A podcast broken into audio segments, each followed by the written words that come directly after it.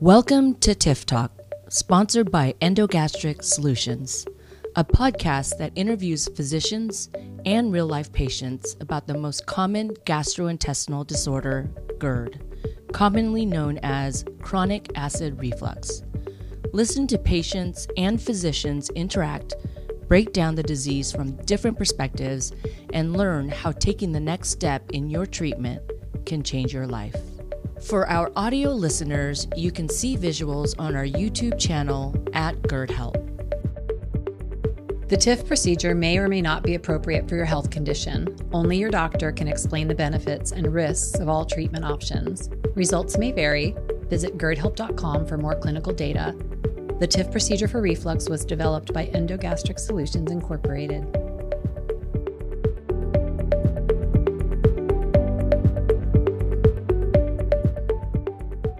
Welcome, everybody, to our TIF Talk Tuesday. I'm Andrea Millers, and I'm with Endogastric Solutions. We're very happy to have you here today, and we're very excited about our special guests that we have. Um, first off, I'd like to introduce Dr. William Barnes.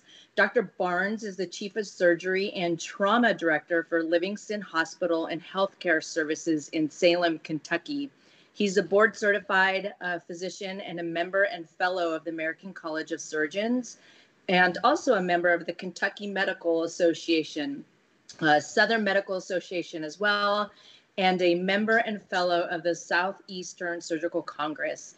He's also a member of SAGES. Uh, he's performed, listen to this, almost over 800 TIF procedures since 2008. And we're very, very excited to have you here today, Dr. Barnes. Welcome to our TIF Talk. Thank you very much. Thank you. You're, you're welcome. Uh, we're also excited to have two of his patients here with us today. Uh, we have Savannah Jones. Savannah actually is a nurse at the hospital where Dr. Barnes operates, um, and she's had her TIF procedure for almost three years. Uh, welcome, Savannah, and thank you for being here today. Thank you for inviting me. Thank you. And last but not least, uh, we have Kim Preston.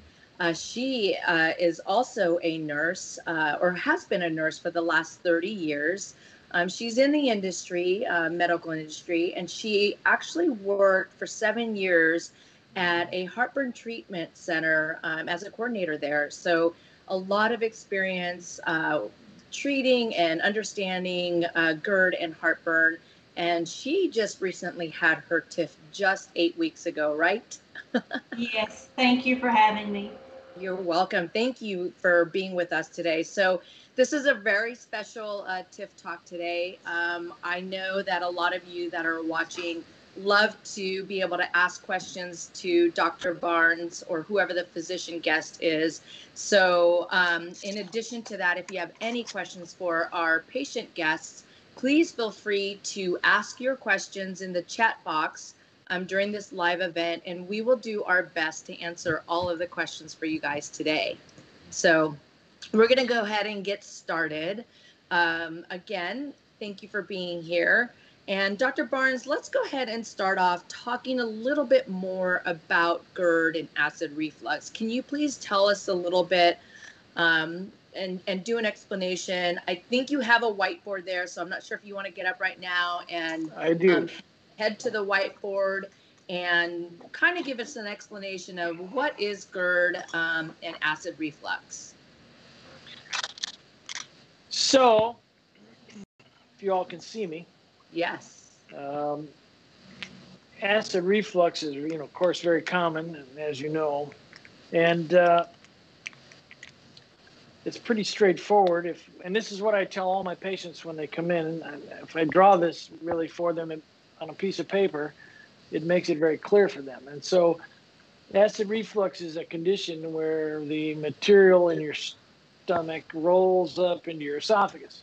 So normally, when the Lord made us, He uh, made a esophagus. That's what that's supposed to be. and then this would here would be your your stomach. If you've ever seen the um, GERD video. This is about what it shows. Here's the diaphragm. And we hmm. would all have reflux because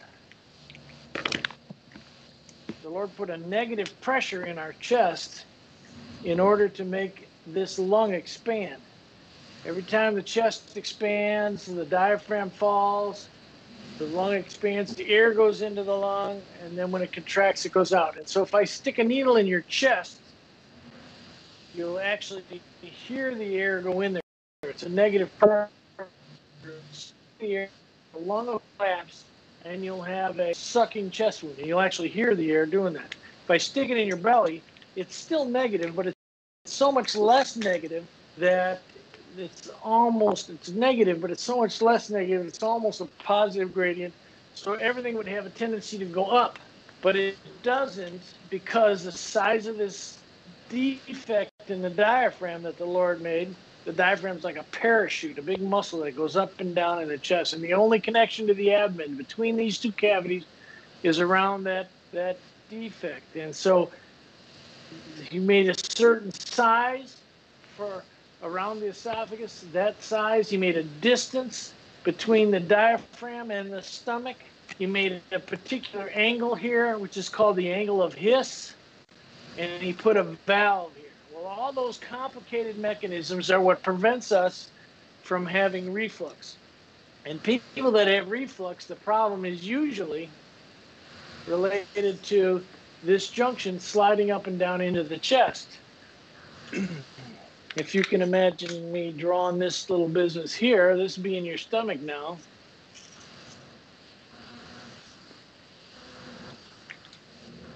And this diaphragm, this hole, being bigger. And so this junction, which is here, now it's up and down your the the vocal cords that are up on the top there, and then when the material goes through it, it goes down into your lungs, and you can drown, you can get aspiration, you can get pneumonia, and so that is typically how I explain this to the patients. And when I'm talking about this, most of them have had those symptoms. They can feel that happening, and when that does occur, occasionally these cells here, these cells here are, are squamous cells. These cells here are columnar cells. And so when this chronic reflux happens, these cells don't like it. They're not made for it. And so they mutate. There's a high cell turnover right here, and they mutate. And when they mutate, they try to become stomach cells, but they're abnormal. And we call those Barrett's esophagus.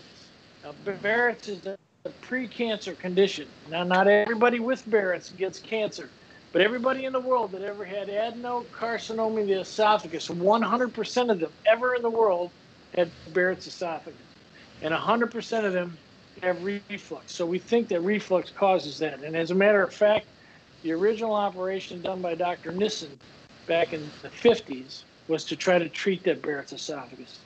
And we found with time that that once those cells mutate, they don't change back. They, they stay and become, uh, go on to, if you live long enough to become cancer of the esophagus. And so, cancer of the esophagus is a miserable condition that people live a miserable life. Even even the treatment for it is miserable. So it's much better to try to correct all that before that happens. Believe me, it's it's, it's a, it's a much better. Once once you've corrected the reflux, we think that it doesn't occur.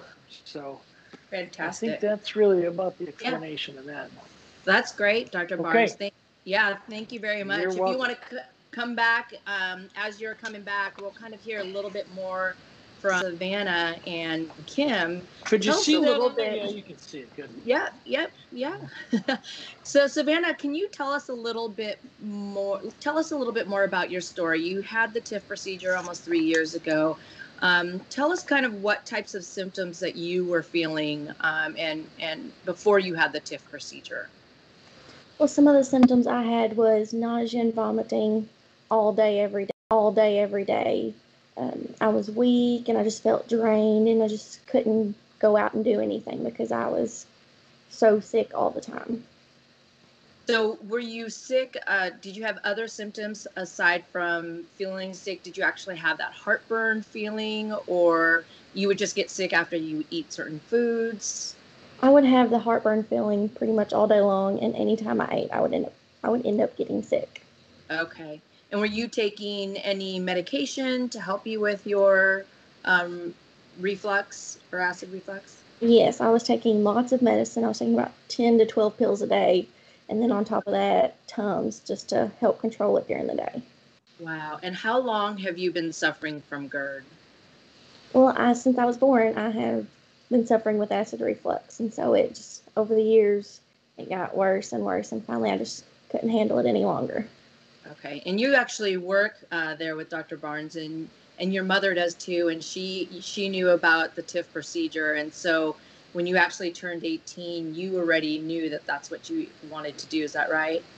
Yeah, she's actually been with Dr. Barnes the entire time he's been doing it, so she's seen it all and could probably do the surgery in her sleep. Wonderful.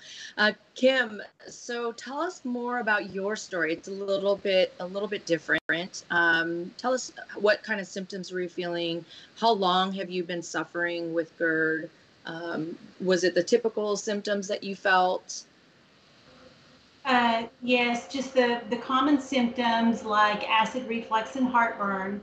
Um, I've suffered with that for many, many years. Um, I can remember when I was pregnant with my daughter, um, I had such severe acid reflux that I would actually get a bottle of Maalox or Mylanta, get it cold in the refrigerator, and set it at my bedside at night. Um, another symptom that I had was um, I could drink something really cold, like um, a shake or a smoothie, and I noticed one day I took a deep breath and I could actually feel the smoothie come up all the way back up into my. That scared me a little bit. Um, I was also having like chest pain. Uh, the chest pain that I had really concerned me. When you have um, GERD, you sometimes you can expect to have chest pain if you have a uh, esophageal spasm. Uh, mm concerned me was my chest pain actually radiated to uh, my left arm. And as a nurse, you know that could potentially be cardiac. And one of the follow up appointments I had with Dr. Barnes, I mentioned that. Um, I told him that, you know, previous to having surgery, I was having chest pain and shortness of breath. And he told me that over half of my stomach was in my chest and it could possibly be competing like in the same space. So yeah, so after after surgery I've not had any of those symptoms. Wow. Wow. And you're and you're 8 weeks out, correct, since yes. your surgery. Okay. Yes. Fantastic.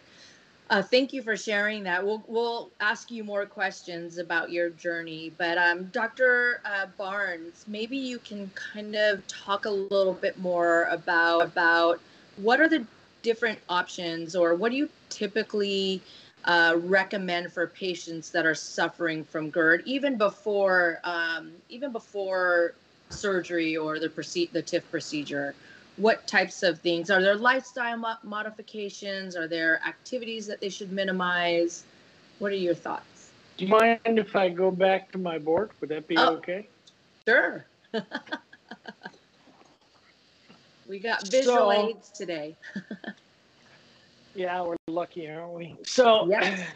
you know normally uh, the, the first thing that we try to do because you can see it's a defect here with things sliding up and down in your chest. So we try to tell you to go to bed on an empty stomach so that this food doesn't roll up into your chest at night. We uh, we ask you to to raise the head of your bed so gravity will pull these things down, and the bed has to be the bed has to be not in a straight line.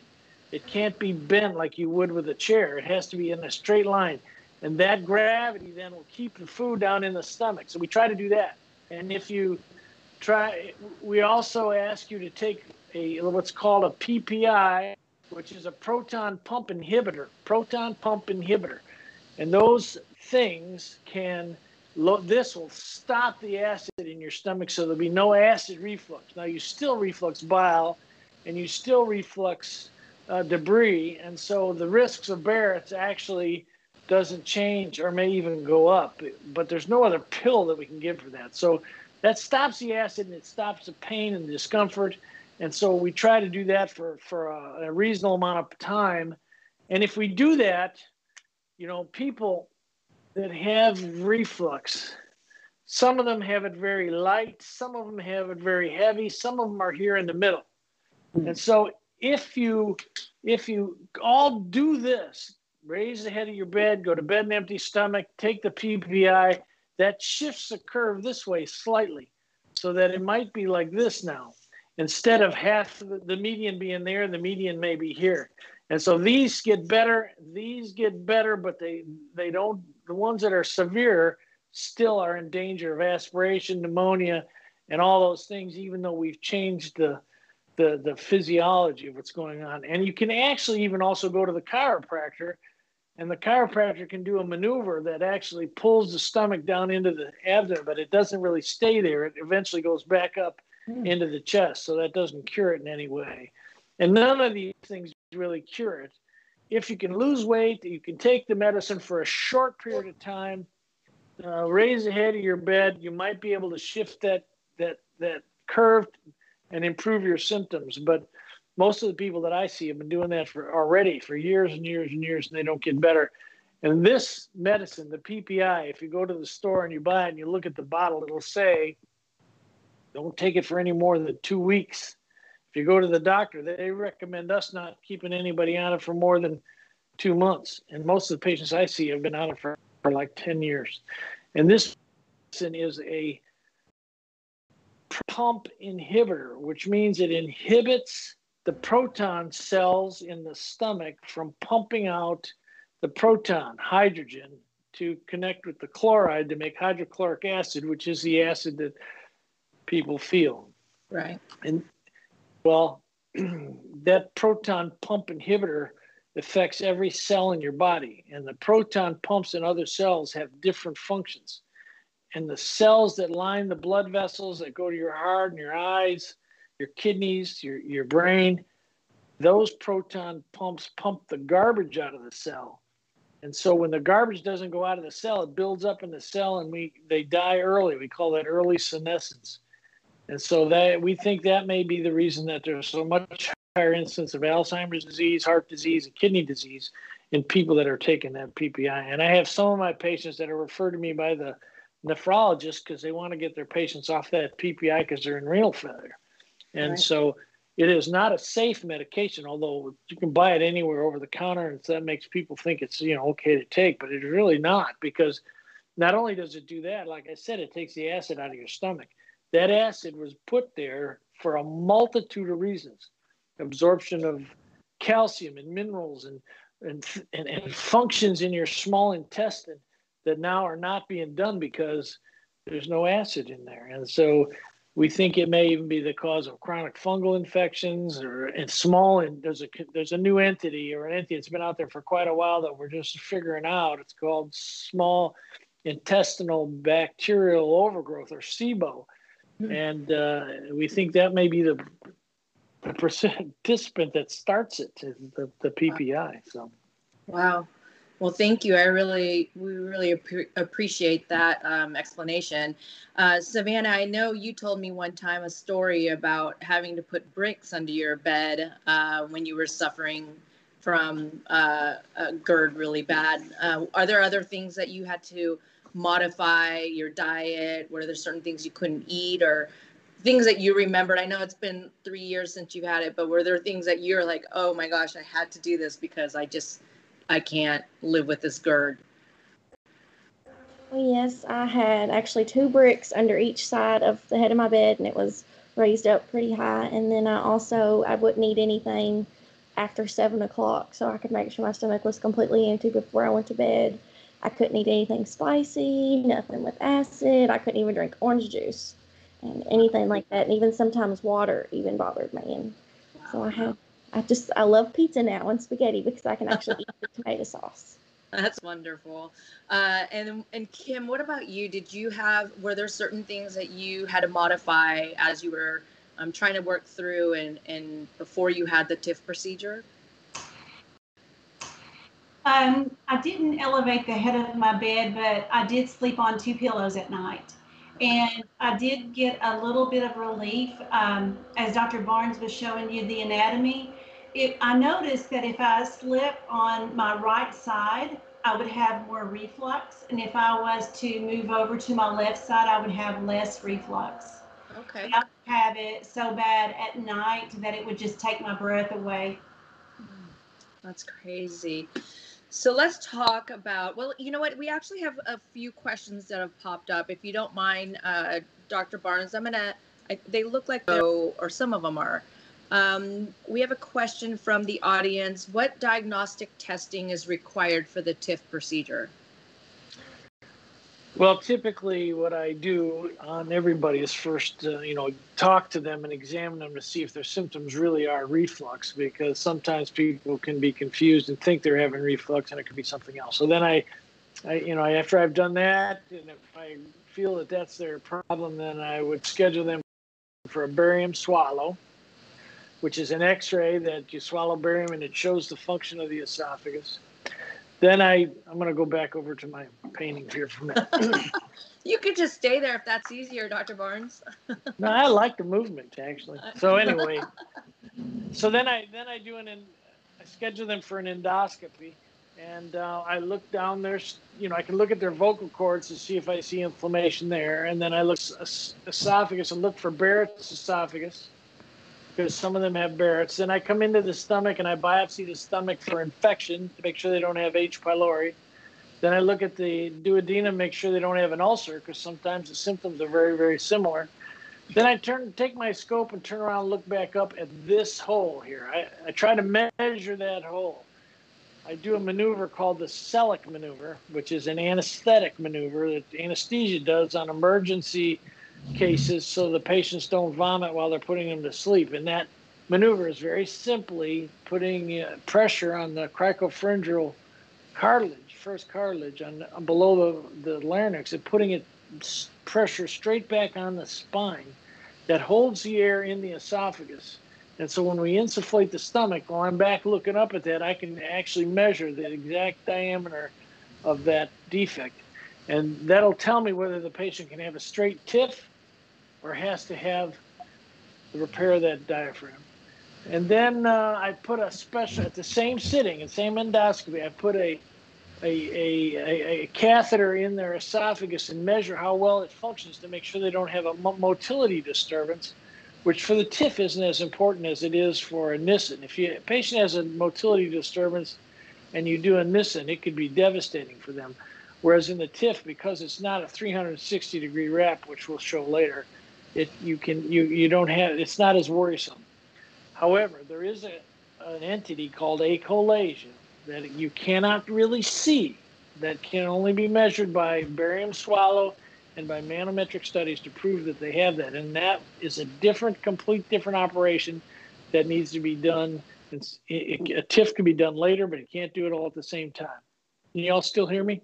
Yes, we can hear you. So, and that is you number of reasons that that happens. Could cause from a virus, can cause from trauma, can be caused from diabetes. It can be caused from this hernia sliding up and down against that ridge of diaphragm. It can injure the nerves to the stomach and it can injure the tiny, very friable nerves in the end of the esophagus. And when they get injured, that muscle won't relax and food goes down and stays there. It won't go, go anywhere else. And because those nerves cause the muscle to open and close when food gets there. So if it doesn't ever open, then food builds up in here and it, it, it, acts very similar to reflux. So it's very difficult to know that and you have to do that with it. So we do that at the same time.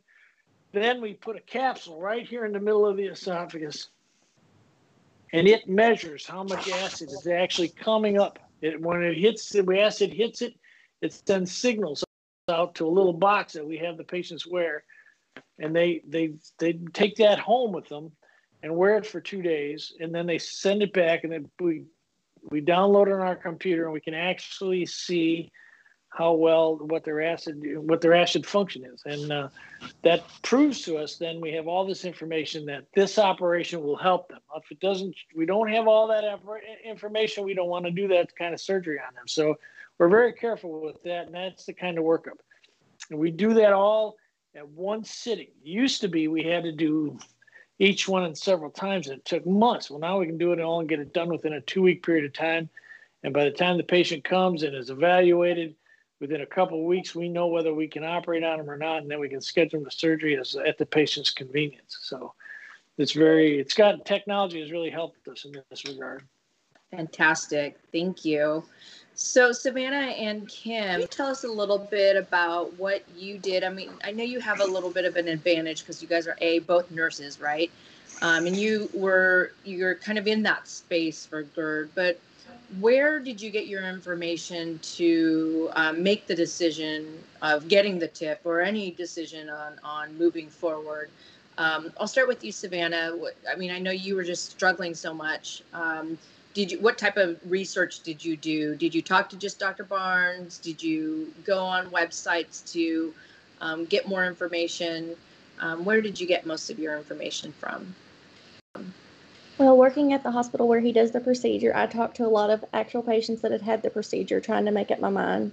And I also talked to Dr. Barnes, and I went to GERDhelp.com website and read anything I could. And I just Google on the internet TIF procedure and see what popped up before I made my decision. Okay, fantastic. How about you, Kim? Uh, well, that was actually my area of expertise because I was the nurse coordinator of a heartburn treatment center, so I, I knew all about it. I knew about the workup. And actually, I've been through the workup. Um, I had the esophageal motility, which showed that I, I do have a motility issue.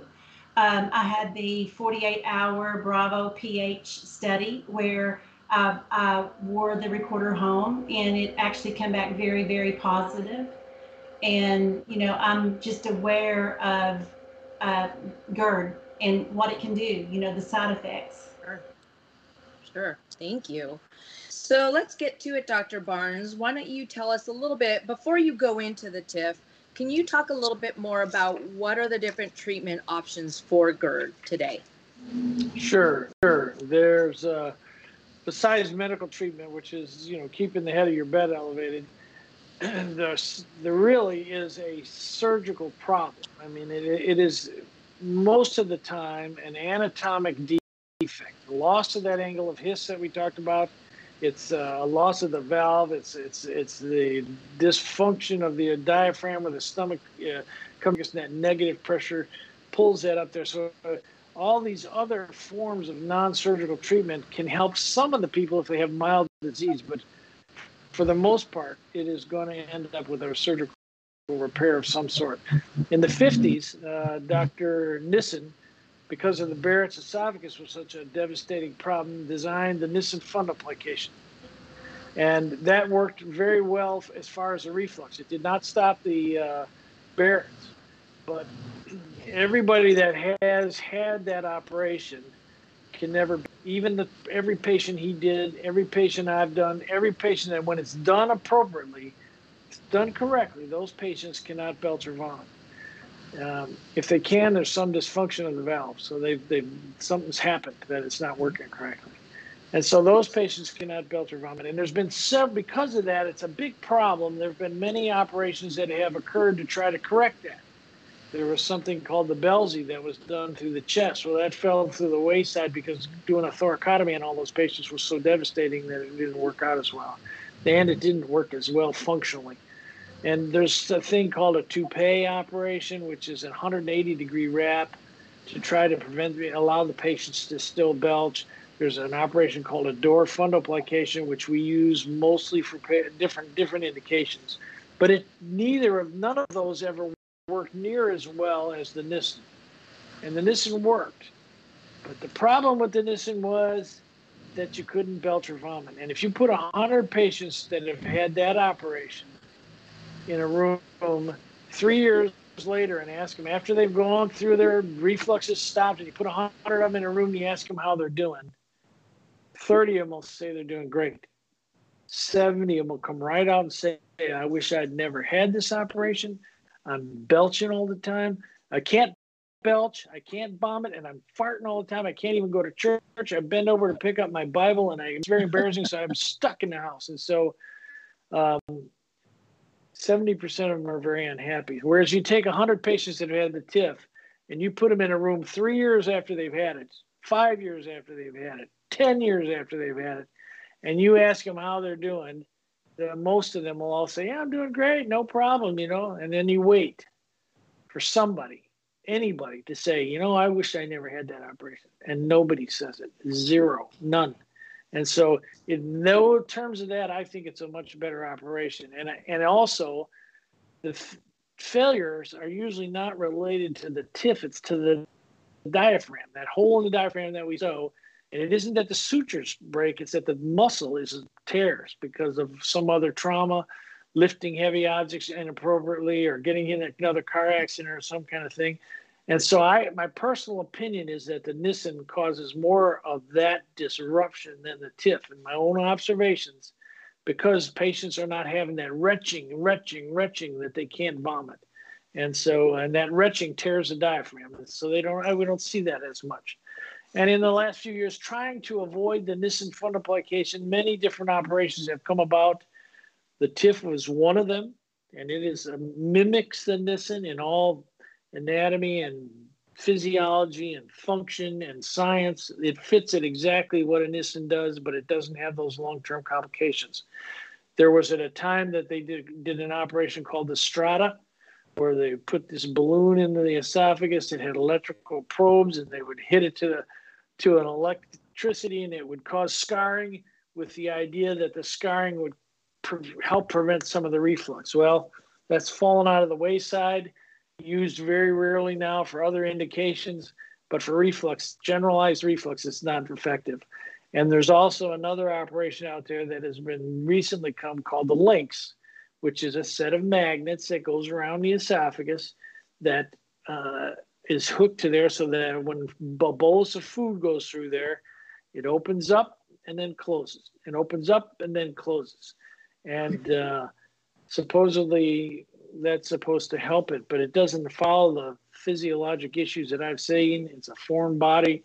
My my own personal opinion, after being a surgeon for 40 years, is in the very beginning we put out when we were doing this back in the 80s, another device was placed around the esophagus called the Angelchik prosthesis. And many of them, surgeons my age, remember that and are very reluctant to put a foreign body around the esophagus because we've had to take out just about all of those that eroded into the esophagus or fell down into the pelvis or it was a devastating issue. So we i, I don't really know that the answer for that one is out yet. Um, studies are so far in the last few years look like it's promising but i don't think it compares to the TIF in my opinion fantastic thank you for sharing that with us why don't we go ahead and I, you have a famous towel talk that um, I think everybody that's watching will love to see. So I don't know if you're going to do it here or in front of your. Um, I'm going to go over there. Okay, yeah, let's. This is a great way of explaining what the TIF procedure is, and um, so we'll let him do that. So uh, I hope you can see this. This is. Can. Yes. Okay, so back in the day when Dr. Nissen did this operation, his idea was to repair this angle of His, to bring it down below the diaphragm, and to make a new valve there. And that operation is this. If you can see this as being the esophagus, and this being the stomach. Wendy, can you see that? Mm-hmm. So we had to do it open back then, but uh, now we can do it laparoscopically and we go through the into the abdomen around dissect around the esophagus and pull it down below the diaphragm if you can imagine that being the diaphragm. Pull it down below the diaphragm dissect the vessels off the lateral border of the esophagus which their spleen is right there. And so there's some risk of injuring the spleen. Coming all the way around the esophagus to make it completely free then grabbing the stomach from below pulling it around behind the esophagus and suturing it anterior like that. And that then, sutures on the outside there, that recreates the angle of His. It recreates the distance below the diaphragm and recreates the valve. And so it's a 360 degree wrap. And that's why patient, if it's done appropriately, we, we try to make it loose. It's called a floppiness. And we know now not to make it too tight. We make it loose like that. And that uh, you cannot belch, you cannot vomit, but you don't reflux any longer. And that sits underneath the diaphragm. And it causes dysphagia occasionally because we have to turn it and sew it anterior. And so you can see how it kind of twists the esophagus. And that sometimes gives some dysphagia. The TIF, on the other hand, if you can imagine this being the same situation, now we might have to, if they have a big hole in that hernia, we have to repair it and sew it up so that it's the right size. We pull it down so that it's below the diaphragm, and this is where the TIF important part would come in. Recreates the angle of His, makes a new valve, it's below the diaphragm. So that's what the TIF plus operation would be. So if you can imagine that, and we've gone around that, pulled that down so that's below the diaphragm, then we come out, go down the mouth with the TIF device, or in patients that don't require that operation, we just do the TIF part. And it has an attachment on the inside that pulls it below the diaphragm and then folds uh, the stomach back up on the esophagus. And lo and behold, it looks just like the other operation. It has a functionally, it measures the same, it works the same, it looks the same. Years later, when you look up from below, you can't tell the difference really on many of the patients whether they've had a TIF or a Nissen because it functions the same. And so we have the angle of His. It actually, in my opinion, is better than the Nissen. It is the same distance. You have the valve. The sutures are on the inside instead of the outside. So it is the healing is different and it's much more robust. And I believe that it lasts longer, works better than the, the, the Nissen, which is why I do it. And then if you look at the front, it is not 360 degrees, it's 300 degrees. So it's open and patients can still belch and still vomit and it sits naturally. The, we don't have to rotate it anterior, it sits naturally in the stomach. So anatomically, surgically, all these things tell me that this this works better. And, and my own personal experience is that it's very works very, very well. I have all these patients that come from all over the world to have this done and uh, they're very, very, very, very happy, and it works extremely well. So that's the towel trick there. Love it, Dr. Barnes. Thank you so much for sharing that with us. So uh, let's talk a little bit to the to Savannah and Kim. Um, maybe you can tell us what made you choose the TIF procedure as your um, treatment choice, if you will. Savannah, you can go first. Well, working with Dr. Barnes, he was always telling me about it, stopping me in the hallway, and because he's been with me my entire journey of having acid reflux, and so doing lots of research, and I did lots of research on other procedures and the TIF, and I watched many of his towel videos, and I was just, I was ready to do something because I was tired of not getting to go out with friends and eat pizza or eat spaghetti because you know it's the easiest and quickest meal ever is ordering a pizza. Right. right. I was just I'd say I was wore out because I was only 18, but I was wore out from the acid reflux and the hurt it was putting on me and you know the side effects of all the PPIs. I was just scared of you know what the future would hold. So. Right. Right. Thank you. And how about for you, Kim? What what made you decide to do? And, and I know you have a lot of extensive um, knowledge about it, but but what what actually made you decide that the TIF was the right procedure for you? Um, probably personally, um, where I had esophageal motility disorder. Um, I was worried that I wouldn't have difficulty swallowing um, I know that the laparoscopic Nissen fundoplication would have cured my acid reflux and I, I would have had good results, but I was really worried that I would have difficulty swallowing and the gas bloat syndrome that a lot of people complains about. And working with Dr. Barnes two or three years ago, he told me how successful um, and low risk was the TIF procedure. And you know, minimally invasive. So that was the route that I wanted to go with, and it's it's it's done very well. Fantastic. Now I understand that you did not take you were afraid of PPIs, especially because of all the information that you knew. Can you share that? Uh, share what you know, or or what your thoughts were on it, and why you didn't take PPIs as a treatment option? Sure. Um, there's a lot of controversy. Uh, if you Google PPIs or if you read a lot of articles, you know some of the side effects, potential side effects uh, can be like osteoporosis, Alzheimer's disease. It can affect your heart. It, like Dr. Barnes said, it can affect your kidneys. Um, uh, multiple side effects. So I chose not to go that route. If if I ever had to take anything, I felt comfortable taking Zantac. And as you know, just a few months ago, they actually took Zantac off the market. Um, I've also um, uh, at night when I had really really severe heartburn and reef, I would actually get a glass of water and put baking soda in it. Wow and I was I was just concerned about the side effects and the long-term chronic use of PPIs or stomach medication. Right, right. Thank you. So, um, tell us a little bit, Dr. Barnes, about the recovery process. Um, how long uh, can a patient expect to be in the hospital? How long does the actual procedure take? Um, and what can they expect after? And I know uh, maybe you want to touch a little bit about, um, you know, if they're having a combined procedure, a hiatal hernia repair and a TIF procedure versus just a TIF procedure, and what the difference of that would be.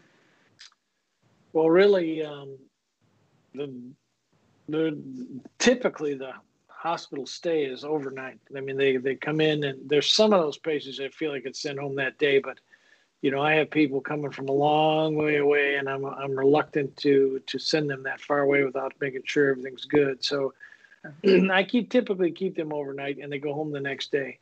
The next morning, they're usually on Tylenol or maybe a small narcotic that I may give them for three days maximum, and then they they they go home and. Uh, the difference between the two procedures really the patient can't tell i mean the laparoscopy is so benign uh, as far as pain goes uh, it's technically you know demanding but the we use a long-term local anesthesia and it takes about three days for those those wounds to get back into feeling. By that time they're they're they're pretty well. So really the patient doesn't know much difference between the two operations. I'm the one. I mean, I have to spend more time doing one more than the other, but um, typically they don't. And then they go home for um, after a day or two. I, sometimes I don't know, Kim. Did I keep you more than one day? Did I keep you two days? Because she lives like five hours away or something. I can't remember. Did I keep you more than one night? No, actually, you wanted to keep me two nights, but when you come in at 7:30, I was already up and ready to go home. Yeah, if she if she look you know if they look like they're just doing great I, I, will tell them that. And then of course those i actually give those patients that live far away my cell number so that they can call me if there's a problem. And and they never call me so i guess there's no problem. So uh, then in about a week uh, they really get back to just you'll ask these girls how they were. I mean they're really in a week or so they're back to doing what they were doing. They just can't allow not allowed to lift anything over a gallon of milk for six weeks they're on a sp- specific diet, not liquids, but baby food consistency okay. for six weeks. And after two weeks, we add a little more things to it. And then they, I don't allow them to lift, and I really don't like them to mow. A lot of people around here have these riding lawnmowers, and they they're pretty rough with them and wild with them. So I don't like them doing that for, for till it's really healed. But they go on to their regular business, and after six weeks, they're really good and you know they're really happy to see me and after you know about a year they're very very happy and then they they forget they ever had GERD and they forget all about me That's wonderful. So maybe Savannah, tell us a little bit about how your uh, actual procedure went the day of, and, and, how do you feel today? I know you you're uh, quite a couple years out um, from the TIF procedure. Um, how are you feeling today, and how was it for you getting having the surgery? The surgery. On the day of the procedure, I was very nervous. I went in with the mindset that this was going to fix everything, and it, it did. but I was very nervous, and you know, I stayed one night in the hospital, and I would say the diet is by far the hardest part. Keeping the or the baby food consistency, you know, just think baby food, you think nasty, but I drink lots of protein shakes. That's what kept me going. And now, today, I feel amazing. I feel great. You know, it's canning season around here, and I can open up a jar of tomato juice and just drink it straight. Wow. So it I feel great, and I'm very thankful for it. Wonderful, wonderful. That's great news. And how about for you, Kim? Uh, how was your experience? I know you. I think you had mentioned you drove five and a half hours to see Dr. Barnes and have him do your procedure. Uh, yeah, tell us your story. Well, it was worth it. Actually, the week before, I had to drive five and a half hours to um, do pre-op and get a COVID test. Oh, that's so I actually made two trips to Salem, Kentucky. Um, but everything went well. Um, the morning of the procedure, before Dr. Barnes come in, like I said, I got up, I showered, uh, I was ready to go home. I was ready to hit the road, and um, it. I didn't have a lot of pain for the first three days, just like he said. Um, I embraced the diet. I, I felt that it was a time that I could like reboot and uh, think about how much I was eating uh, how often I was eating because most of the time I'm not a breakfast eater.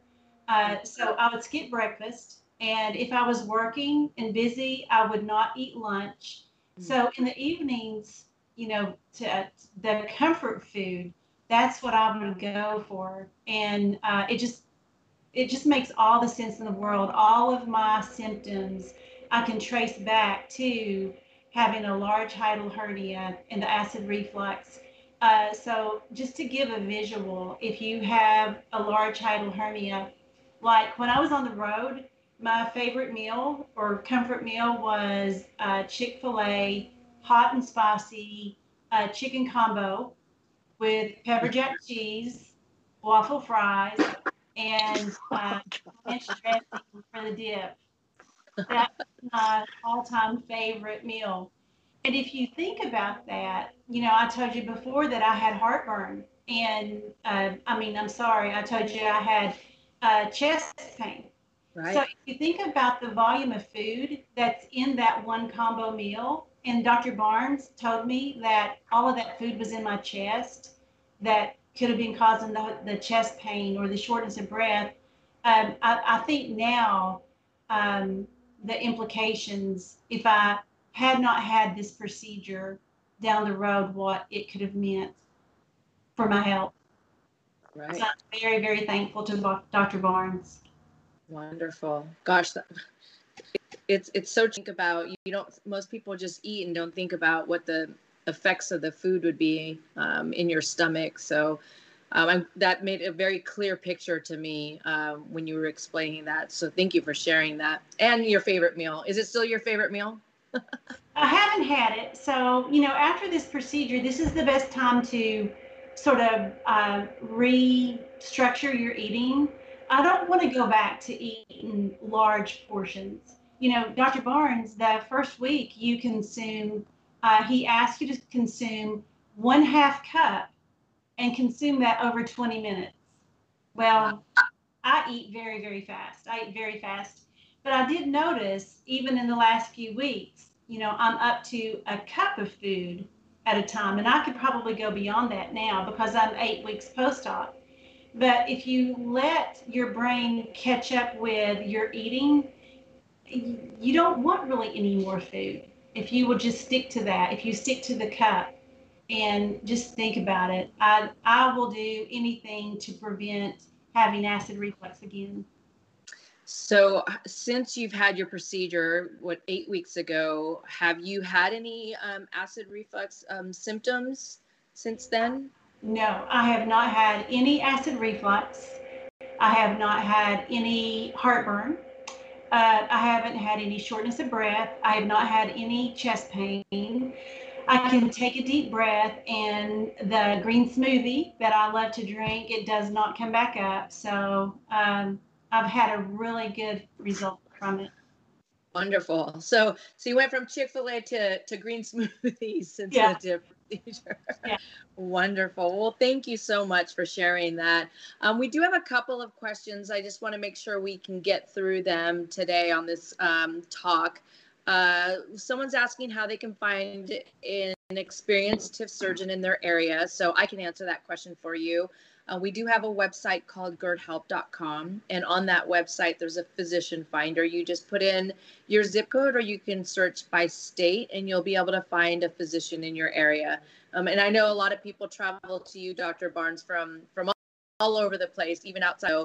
Uh, Dr. Barnes is in Kentucky, Paducah, Kentucky, right? Is that right? Near there, near Paducah, Salem, Kentucky, which Salem. is a suburb of Paducah. There you go. Okay, so I've been out there. I have been out mm-hmm. there. I know uh, to see you. Yeah. Um, okay, so just a couple more questions, just to make sure we answer them. Uh, let's see. Someone was asking, how long does the TIF procedure work? Well, I can tell you that I've done Nissens since 1975, and uh, since I've become here in 82, I've all the Nissens that I've done, I've followed them. And believe me, those Nissens, which were done correctly, don't all last forever. And there's usually there's a plethora of late complications you can get from a Nissen fundoplication. And I've been doing the TIF since 2008. And I still see those local patients that I've done you know they come back for other issues and i i might even have to rescope them for some reason or another and the TIF is still intact. As a matter of fact i endoscoped a lady today that had one back about 2010 and hers is still intact and she's not having any symptoms of reflux.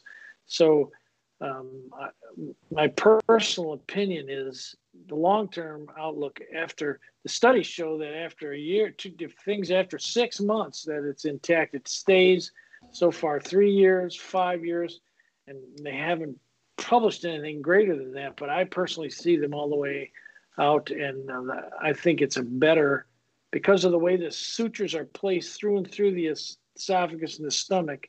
That there's a tissue reaction that happens that's different than the other uh, sutures. So that as people get older, it doesn't just fall down and tissues fail. This stays together, and that angle of his stays together. So I think it. Right now, my own, I haven't seen any failures from that related to the TIF itself. Any failures I see are related to the diaphragm, diaphragm, either a tear or a change or a lifting issue. But uh, the TIF itself is extremely robust, and uh, I don't see any long-term issues related to that. Fantastic, thank you. Next question. Um, so there's a little bit of explanation, but the the gist of the question is: Does TIF work for swallowing issues? They're saying they've been diagnosed with acid reflux and GERD for 10 year or 10 years ago. Recently, I've been having issues swallowing where food actually gets stuck in my throat. It had gotten so bad I had to have an endoscopy and balloon dilation stretch because my esophagus had narrowed that was back in May. I have to go back for another stretch on August 31st. Does TIF work for swallowing issues? The TIF will stop the reflux. If the if the dysphagia, what she's describing, is from the reflux, which typically it is, because if you look back at that pic, I'm going to go over to the picture for just a minute. Sure. if you look at this chronic inflammation here, this chronic inflammation, you can get ulcers, uh, you can get edema, and as it heals, some things happen. It heals, it gets narrower and narrower and narrower, and you can get a stricture right there, where there's the food itself won't go down in there, and that has to be dilated. That means that esophagus is sick. Now, when you f- fix the hernia that stops the reflux, eventually, when that heals, it might have to be dilated one, two more times, but it should get better eventually.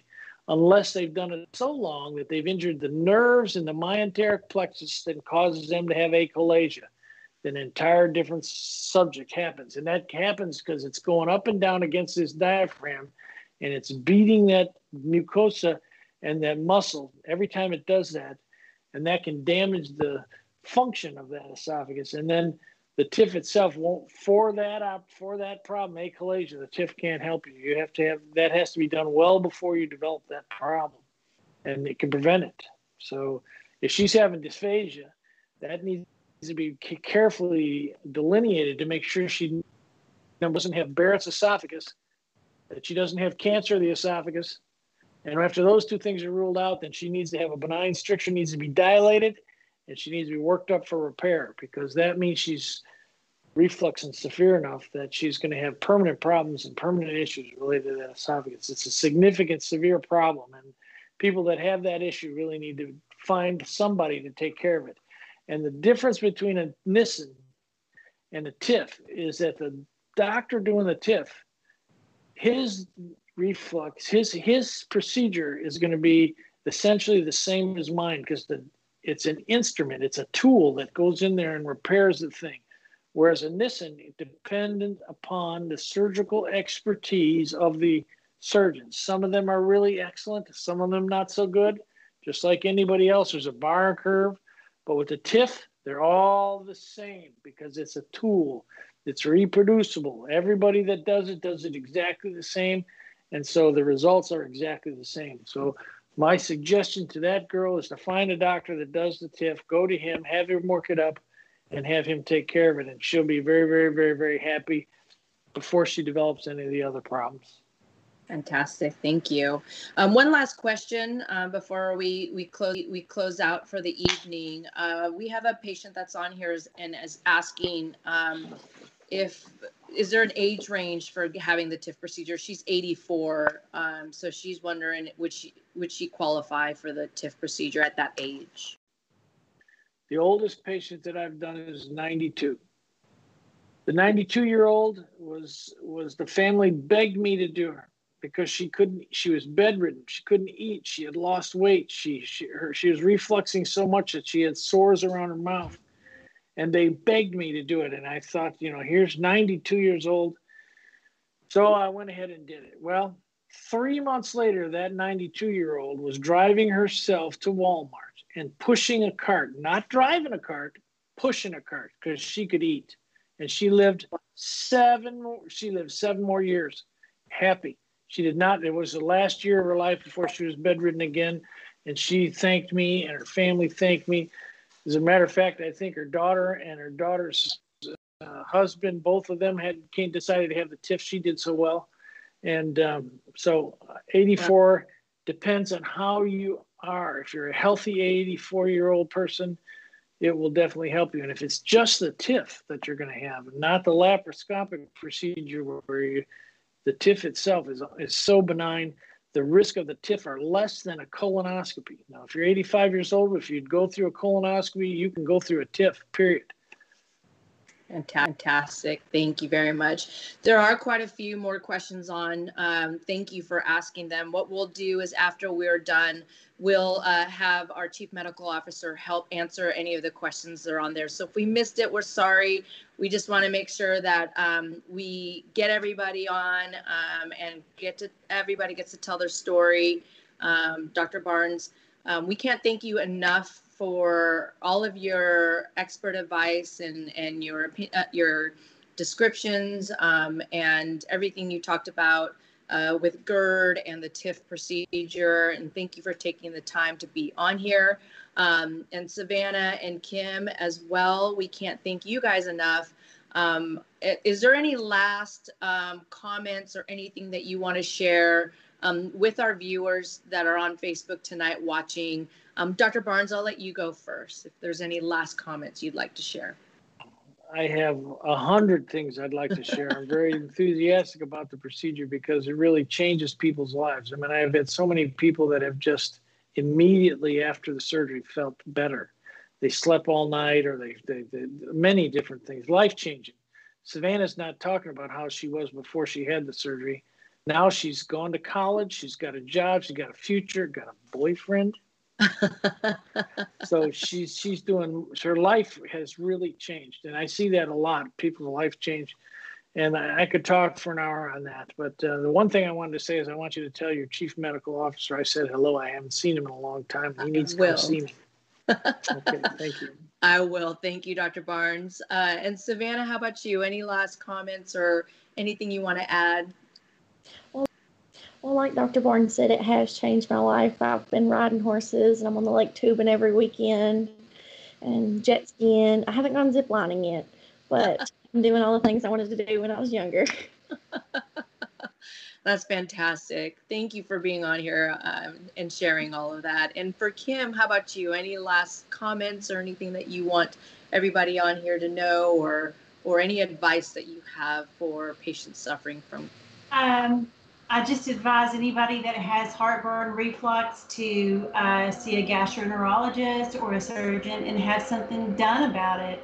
Um, this is a very minimal invasive procedure especially if you do not have a large hiatal hernia. So um, take care of it. Do not keep putting it off and chancing having uh, complications such as Dr. Barnes says, esophageal cancer or anything like that. Wonderful. Wonderful. Well, again, everybody on Facebook, thank you so much for joining us this evening. We really appreciate it. As I mentioned, if you need any more information about the TIF procedure or, or GERD treatment options, you can go to gerdhelp.com. We also have our Facebook page here and do our TIF talks every Tuesday. So if you uh, missed this one or want to get on the next one, it's on every Tuesday in the evening around 5 p.m. Uh, and again, thank you everybody for being on here. We really appreciate it. And everybody stay safe, and we'll catch you next time. Thank you very much. Have a great evening. If you are suffering from chronic acid reflux and want more information, please visit gerdhelp.com or download our GERD Help mobile app. Thanks for tuning into another episode of TIF Talk. Leave your questions and comments on our social media at GERD Help. Live well, GERD free.